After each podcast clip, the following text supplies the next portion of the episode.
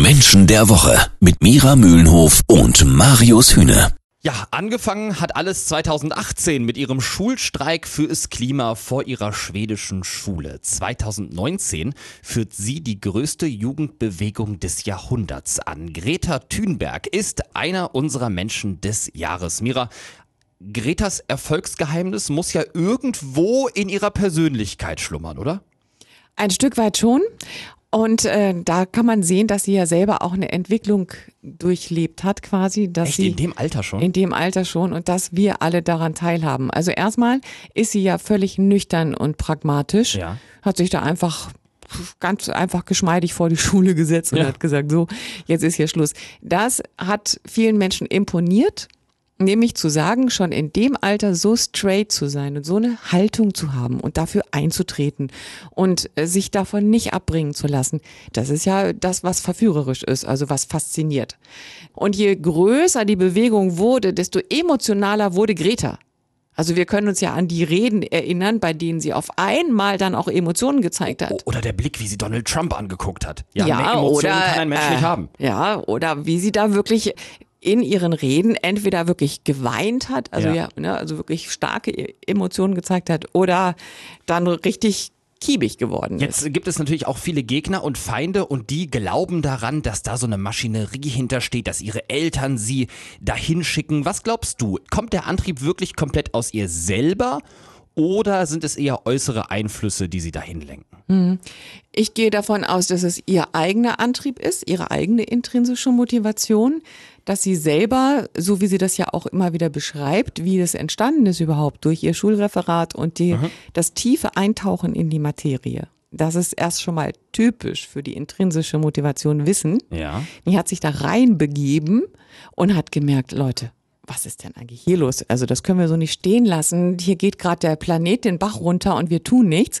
Und da ist sie so weit reingegangen, dass sie sich da, dass sie selber auch das nicht mehr stoppen konnte. Ich finde, das ist ein super spannender Punkt, weil wir alle kennen das, wenn jemand anderes von uns verlangt, wir sollen uns mit einer bestimmten Materie äh, quasi auseinandersetzen, dann tun wir das, aber kratzen nur an der Oberfläche. Und nur wenn man es selber wirklich will, dann taucht man so tief ein, wie Greta Thunberg das tut. Warum das so viele triggert, ja? Warum sich so viele provoziert fühlen durch diese Persönlichkeit, die eigentlich total harmlos ist. Also ich finde die total harmlos, Ja. die kleine. Ja, das klären wir gleich hier bei Menschen der Woche. Menschen des Jahres. Ja, Greta Thunberg ist ganz eindeutig einer der Menschen des Jahres. Sie kämpft für die gute Sache. Das dürfte ja eigentlich klar sein. Und trotzdem zieht sie auch den Hass von vielen auf sich. Wie ist das möglich, Mira? Wie genau schafft Greta es mit ihrem Charakter, so viele zu triggern und zu provozieren? Ich denke, dass es gar nicht der Charakter ist. Am Anfang war es vielleicht so, dass dieses Nüchterne vielleicht noch so ein bisschen genervt hat, aber das ist ja jetzt weg, weil sie eben jetzt wirklich Emotionen zeigt. Ich denke, es sind zwei Faktoren aus psychologischer Sicht. Also auf der einen Seite triggert sie unser schlechtes Gewissen. Also das, Das ist mal wieder macht der keinen Spiegel. Spaß. Ja, sie Ja, hält uns den. Spiegel vor Ja. und das finde ich irgendwie eventuell als Person störend. Das nervt mich. Das Ja. will ich nicht ständig hören. Da kommt so eine kleine Maus und die will mir vorschreiben, Mhm. Ja. dass ich nicht mehr mit meinem Auto durch die Gegend fahren soll, dass ich jetzt auf einmal mich einschränken soll, Ja, ja. dass ich keinen Plastik mehr benutzen soll, etc., etc., etc. So eine kleine Göre soll, will mir sagen, was ich zu tun und zu lassen habe.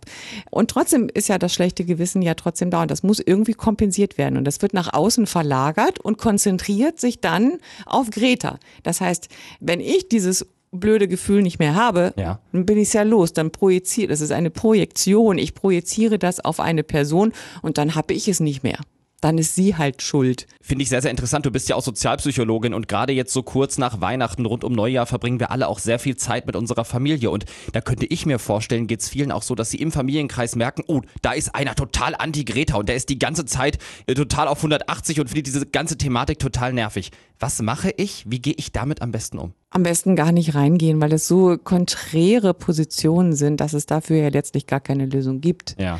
Man kann letztlich ja nicht jemanden überzeugen. Das funktioniert nicht. Wenn jemand sich entschieden hat, das abzulehnen, weil eben das schlechte Gewissen nicht mehr getriggert werden soll, Ja. dass da jemand immer wieder den Finger in die Wunde legt und den Spiegel vorhält, dann ist das ja der Grund für die Ablehnung. Da kann man jemanden nicht wegholen. Also echt lassen. Ich würde, ja, Also wirklich lassen, weil das sind so konträre Positionen und jeder will natürlich Recht haben. Und das sind zwei so extreme Positionen wie Schwarz und Weiß. Da gibt es kein Grau.